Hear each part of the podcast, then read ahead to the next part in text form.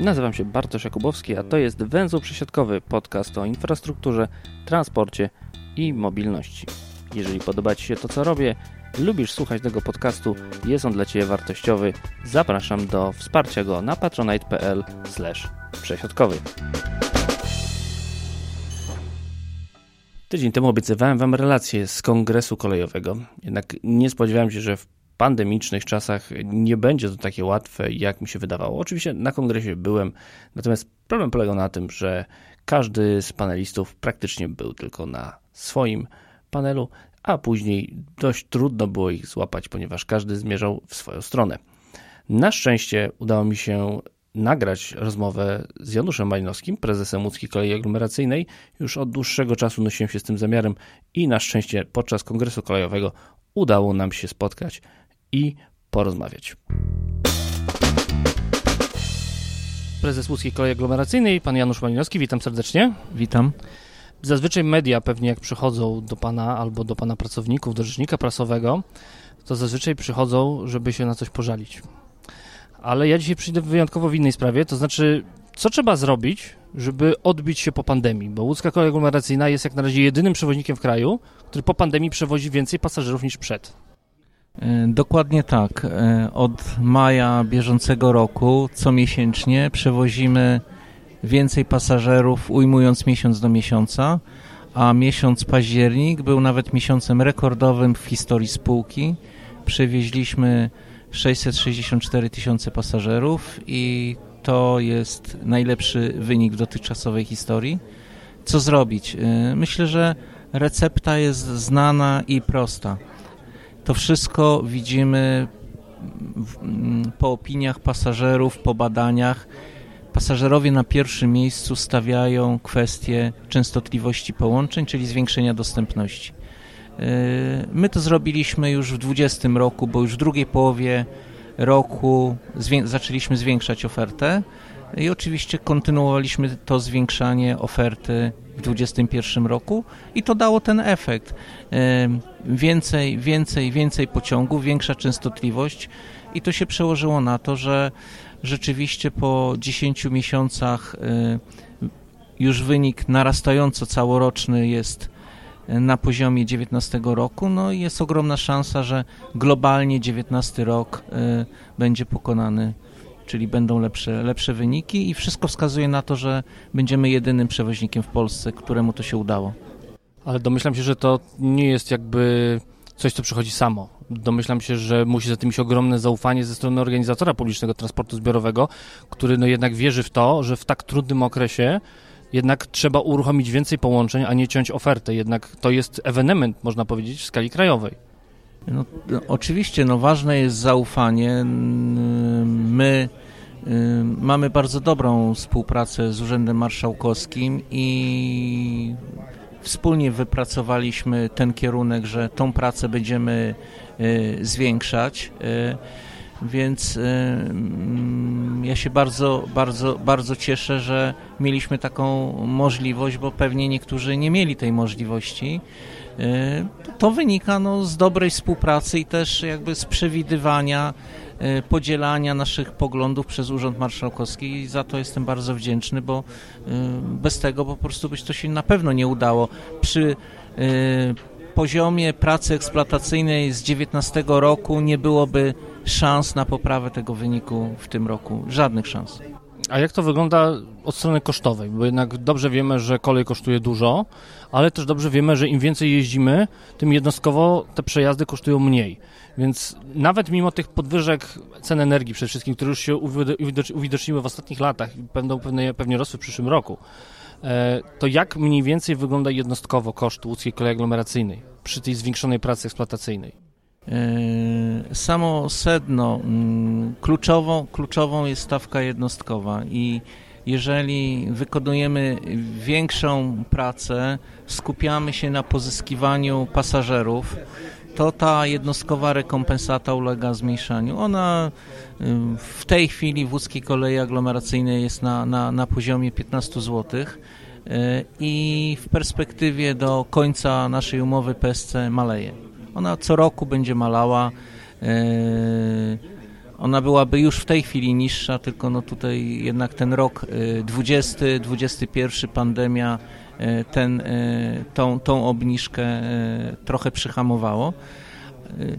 Biorąc pod uwagę, że my tą stawkę jednostkową corocznie obniżamy, bo ta stawka się zmieniała od ponad 20 zł w dół, to to daje nam możliwości wypracowania tych rezerw, żeby pozyskać jakby dodatkową pracę eksploatacyjną. Z drugiej strony otwartość samorządu województwa łódzkiego na zwiększenie kwoty, zwiększenie pracy, no i, i myślę, że ostatnimi beneficjentami, no w sumie dla których realizujemy te przewozy, czyli pasażerowie, mieszkańcy województwa łódzkiego, powinni być zadowoleni i, i myślę, że, że w dużej części nam to się udaje. Ja jeszcze zapytam o te ceny energii, bo dziś wszyscy narzekają, już anonsowane są ogromne podwyżki na przyszły rok. E, wręcz uważa się, że jeżeli dostaje się stawkę 30% wyższą niż w tym roku, to już jest dobrze i trzeba się cieszyć, że nie było jeszcze więcej. A jak wygląda w przypadku ŁKA? Bo jednak spółka operuje no, wyłącznie aktualnie jeszcze ciągle tylko elektrycznymi zespołami trakcyjnymi. Nam się w tym roku kończy trzyletnia umowa na zakup energii. W zasadzie postępowanie przetargowe już dobiega końca, już jesteśmy przed e, rozstrzygnięciem postępowania. E, tu akurat e, mamy bardzo, bardzo, bardzo dobrą propozycję i nie chcę mówić o, o procentach, ale jesteśmy generalnie zadowoleni i nie powinno mieć to znaczącego wpływu na działalność e, naszą w najbliższym czasie. No, mogę tylko tyle zdradzić, że będzie to umowa wieloletnia, ale trudno jeszcze mówić e, o szczegółach, bo oficjalnie postępowanie nie jest rozstrzygnięte, ale kierunkowo umowa wieloletnia i e, jakby ta, ta linia wzrostowa bardzo, bardzo wyważona, więc zmiany energii, powiem tak, zmiany energii no, dla nas nie są jakimś dużym szokiem. No to też muszę pana zapytać, to jak się to robi, żeby właśnie nawet mimo tak gigantycznych zawirowań być w stanie ustać na nogach w sytuacji tak głębokiego kryzysu, bo chyba tak możemy o nim mówić, jeżeli mówimy o cenach energii. I wiele osób y, mówi właśnie, że jest zupełnie odwrót, że ich ceny nowe energii zbijają z nóg, że już jest są mowy o podnoszeniu cen biletów komunikacji miejskiej w niektórych miastach, że jest mowa o cięciu oferty. A z panem rozmawiam jak trochę z człowiekiem z takiego innego, lepszego świata. Pan mówi, nie, my będziemy jeździć coraz taniej, my będziemy wozić coraz więcej pasażerów, my będziemy uruchamiać coraz więcej pociągów, a ceny energii wcale nie są takie wysokie. No. to czy w Łodzi w takim razie jest jakiś zupełnie inny, dobry klimat na ten transport publiczny, czy gdzie jest ta tajemnica? E, mnie by było łatwiej odpowiedzieć na to pytanie po podpisaniu już umowy. Mm, tym niemniej e, rzeczywiście to postępowanie było bardzo trudne, bo e, specyfikacja dość nowatorska, nowatorski sposób jakby konstruowania ceny na poszczególne lata, ale właśnie dzięki temu, że jakby wiążemy się, chcemy się związać, bo tak jak mówiłem, jeszcze postępowanie nie jest rozstrzygnięte, nie mamy jeszcze zgód korporacyjnych, nie mamy podpisanej umowy, ale dzięki tej wieloletniej umowy, umowie daje nam się po prostu te ceny energii, tak powiedzieć, obrazowo spłaszczać. I, i widzimy no, po ofercie, że e, jakby to nam się udało i e, i jest nawet skutek taki, że no nawet nie, nie będziemy nowelizować planu działalności na 22 rok, bo e, no można powiedzieć trafiliśmy z cenami i, i powinno być dobrze. Nie będzie miało, nie będzie powodów, żeby ograniczać ofertę. Tak pana dopytuję, bo ja bym chciał, żeby nasza rozmowa była takim dobrym wzorcem dla innych, żeby Y, czerpali te dobre wzorce z łódzkiej kolei aglomeracyjnej. Ja oczywiście, broń Boże, nie chcę tutaj wyciągać tajemnic przedsiębiorstwa, bo to jest też sztuka y, mieć y, swoje tajemnice i umieć budować przewagę konkurencyjną, no ale no, nie sposób nie zapytać, na przykład w jaki sposób osiągnąć takie wskaźniki punktualności, no, jakie ma łódzka kolej aglomeracyjna, kiedy ostatnio słyszeliśmy o wręcz fatalnych wartościach opóźnień na polskiej sieci kolejowej. A przecież te utrudnienia wcale nie omijają łódzkiego, to czego musimy być świadomi. Punktualność e, to jest bardzo ważna kwestia, bo to jest kwestia zaufania pasażera do środka transportu, do kolei, bo e, nie ma nic gorszego, jak e, uda nam się przekonać osobę do podróży pociągiem i i ta osoba w pierwszej, czy w drugiej, czy w trzeciej podróży się sparzy, że nie dojedzie na czas do pracy, na egzamin, do szkoły i tak dalej. To jest najgorsza rzecz. E, opóźnienia w łódzkiej kolei aglomeracyjnej są codziennie omawiane o godzinie 9 rano. E, z opóźnień za poprzedni dzień, e, tak powiem obrazowo, wszyscy muszą się wyspowiadać. Z czego wynikały, czy one były po stronie Ełki. Jeżeli mówimy o stronie Ełki, to nasze, nasza punktualność jest grubo powyżej 99%, jeszcze tam z dużym ułamkiem. Generalnie punktualność jest na poziomie 94 i to są najczęstsze przyczyny związane z infrastrukturą czy z problemami innych przewoźników, ale to wszystko, to wszystko musi być wytłumaczone, żebyśmy e, w spółce e, mieli takie poczucie, że to jest jeden z najważniejszych tematów i i żeby była też, e, jeżeli coś było zrobione nie tak, żeby była nauczka i, i wiedza, jak następnym razem sobie z taką sytuacją poradzić i nie doprowadzić, bo punktualność to rzeczywiście jest bardzo niedoceniane kryterium przez przewoźników, a ja uważam, że one obok częstotliwości kursowania pociągów jest jednym z najważniejszych. A to też nie jest trochę tak, że łatwiej jest utrzymać duży współczynnik punktualności, kiedy jeździmy często, bo nie trzeba czekać y, ze skomunikowaniem godzin, bo następny pociąg jest za godzinę, dwie, tylko kiedy kursujemy co 10-15 minut, jak czasem to ma miejsce w aglomeracji łódzkiej, y, że po prostu nie trzeba czekać, bo za chwilę jest kolejny pociąg.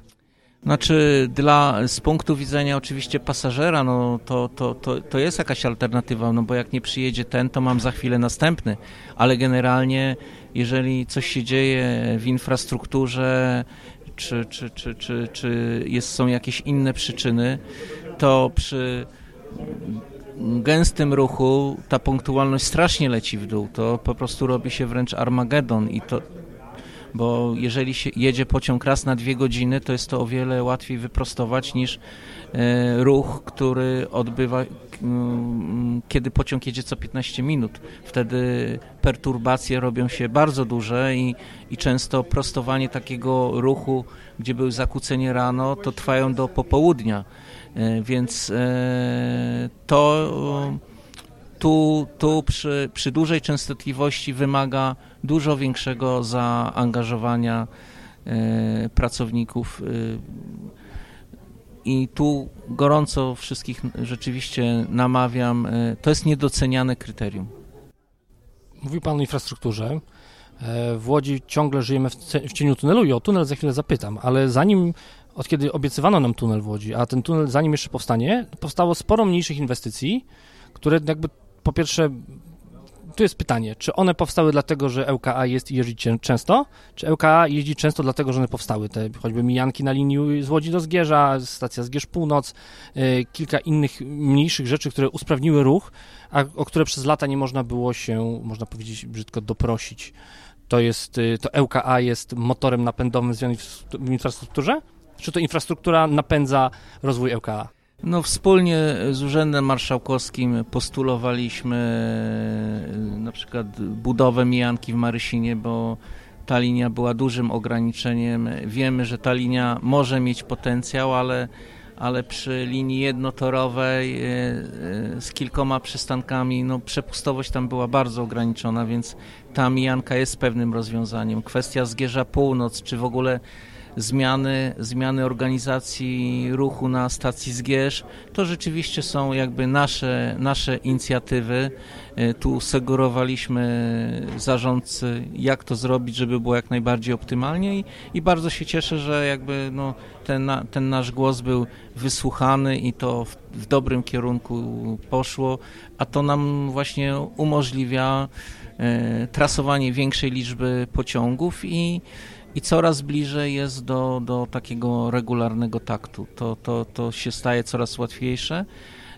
Jest oczywiście jeszcze dużo, dużo utrudnień, bo stacja Łódź-Kaliska jest budowa, no tutaj kwestia tunelu, no tunel może w tej chwili jeszcze bezpośrednio nie oddziaływuje na, na ruch, na początku roku inwestycje w Gałkówku, w Bedoniu z skrzyżowaniami bezkolizyjnymi. Tu będzie sporo perturbacji, e, no ale no najważniejsze jest to, że e, no to daje, daje, daje, daje szansę do zbudowania lepszej oferty. Tak samo przystanki Redkinia, Radogosz, to już, już widzimy, że, że to też zaczynają być takie małe pompy, które Y, jakby pompują, pompują, tak powiem, obrazowo ten, ten, ten, ten, ten potok do tego naszego całego potoku przewozowego i y, zaczynają te przystanki działać. Nie? To ja powiem szczerze, że kiedy byłem na przystanku Radogosz, to chyba było 9 lat temu. Jeszcze tego przystanku wtedy nie było. E, I tak się zastanawialiśmy, czy w tym lesie ktoś będzie wysiadał. I teraz, kiedy jak sam korzystam z tych pociągów i widzę, ile ludzi potrafi wysiąść z pociągu LKA na tym przystanku, no to można powiedzieć, że jesteśmy zupełnie w innym świecie w województwie łódzkim, niż byliśmy te, tą dekadę temu. No kluczowe też jest, żeby, przy, przystan- żeby te przystanki no, stanowiły w mniejszym, w większym zakresie węzły przesiadkowe, żeby tam zawsze mogła być blisko pętla autobusowa, czy tramwajowa, czy, czy przystanek, czy no, parking dla, dla samochodów i rowerów, bo to jest niezwykle ważne. Ja dojeżdżam pociągiem do pracy ze Skierniewic i jak widzę, że samochody często na tych małych przystankach stoją na łące, stoją w lesie, ja nie mam pretensji do tych osób, bo oni są na to skazani, ale tam aż się prosi, żeby tam takie parkingi e, powstały, bo według naszych badań 30% naszych pasażerów dojeżdża na swój punkt początkowy podróży samochodem.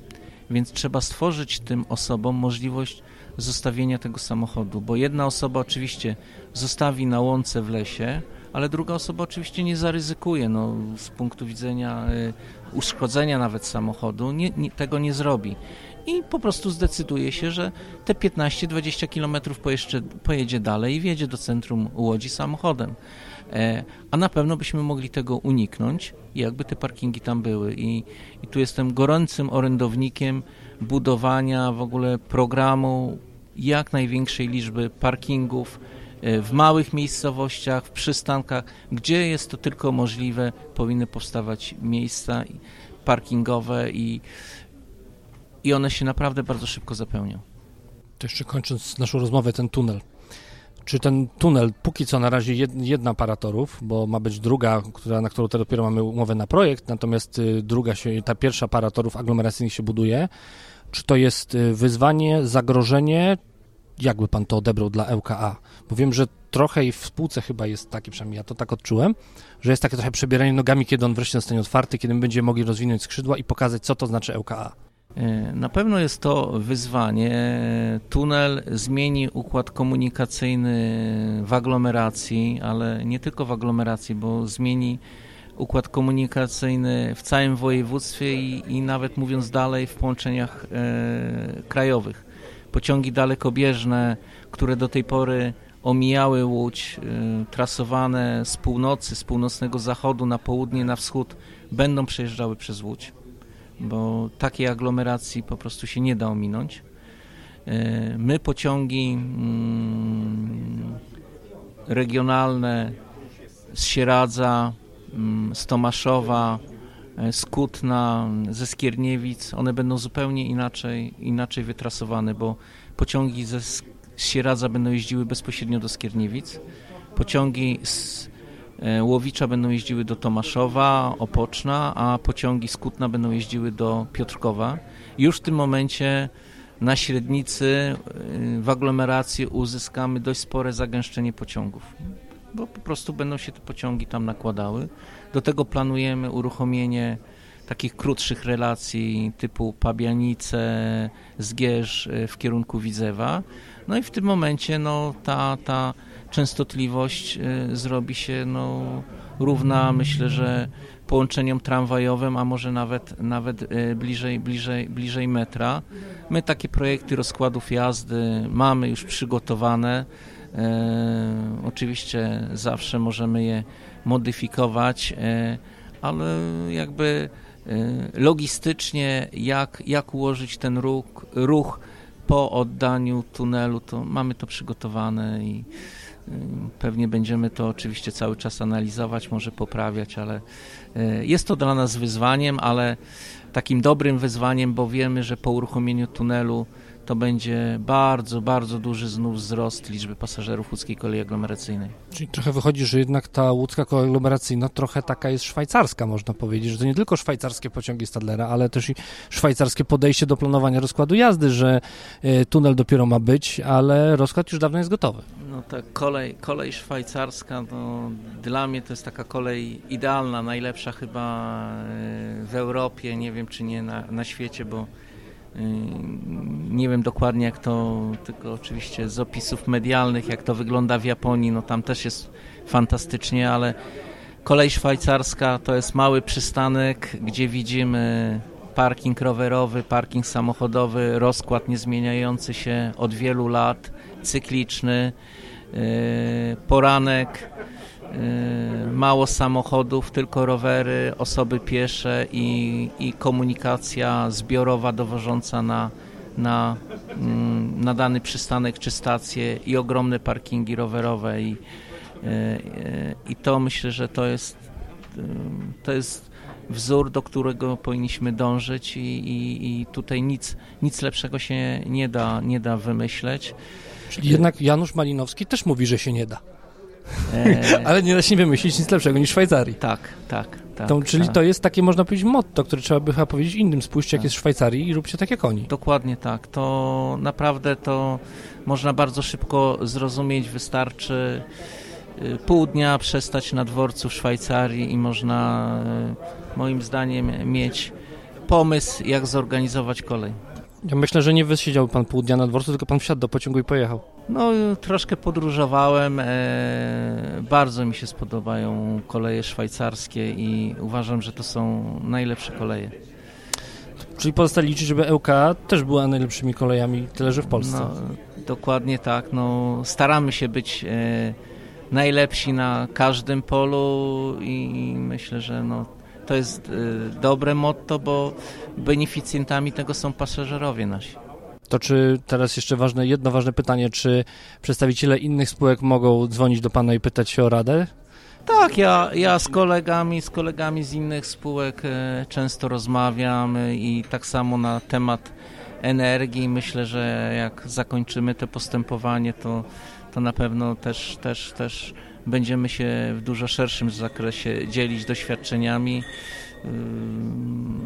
Mamy bardzo dobre między sobą relacje, wszyscy się znamy od lat. To jest dość hermetyczne środowisko i dzielimy się. Każdy ma jakieś swoje lepsze i gorsze doświadczenia. Samych dobrych doświadczeń w takim razie życzę. Dziękuję bardzo. Janusz Malinowski, prezes Łódzkiej Kolei Aglomeracyjnej. Jeszcze raz dziękuję bardzo. Dziękuję, do widzenia. Dziś to wszystko. Tradycyjnie nie może zabraknąć podziękowań dla tych, którzy wspierają węzeł przesiadkowy i korzystają z biletów okresowych. A są to Paweł Zegartowski, Tomasz Tarasiuk, Andrzej Kaszpir, Kaźmirowski, Monika Stankiewicz, Paweł Łapiński, Peter Jancowicz, Janka Jerzy Mackiewicz, Jakub Kucharczuk, Michał Cichosz, Piero, Łukasz Filipczak, Filip Lachert, Jacek Szczepaniak, Jurek Gozdek, Kuba Czajkowski, Piotr Rachwalski, Grzegorz Omankienik, Jakub Burdziński, Jakub Madrias, Paulina Matysiak, MP, Michał Jankowski, Jakub Kundzik i Rafał Pierzchała. Jeżeli chcecie dołączyć do tego grona, serdecznie zapraszam Was na patronite.pl. Na dziś to wszystko. Do usłyszenia.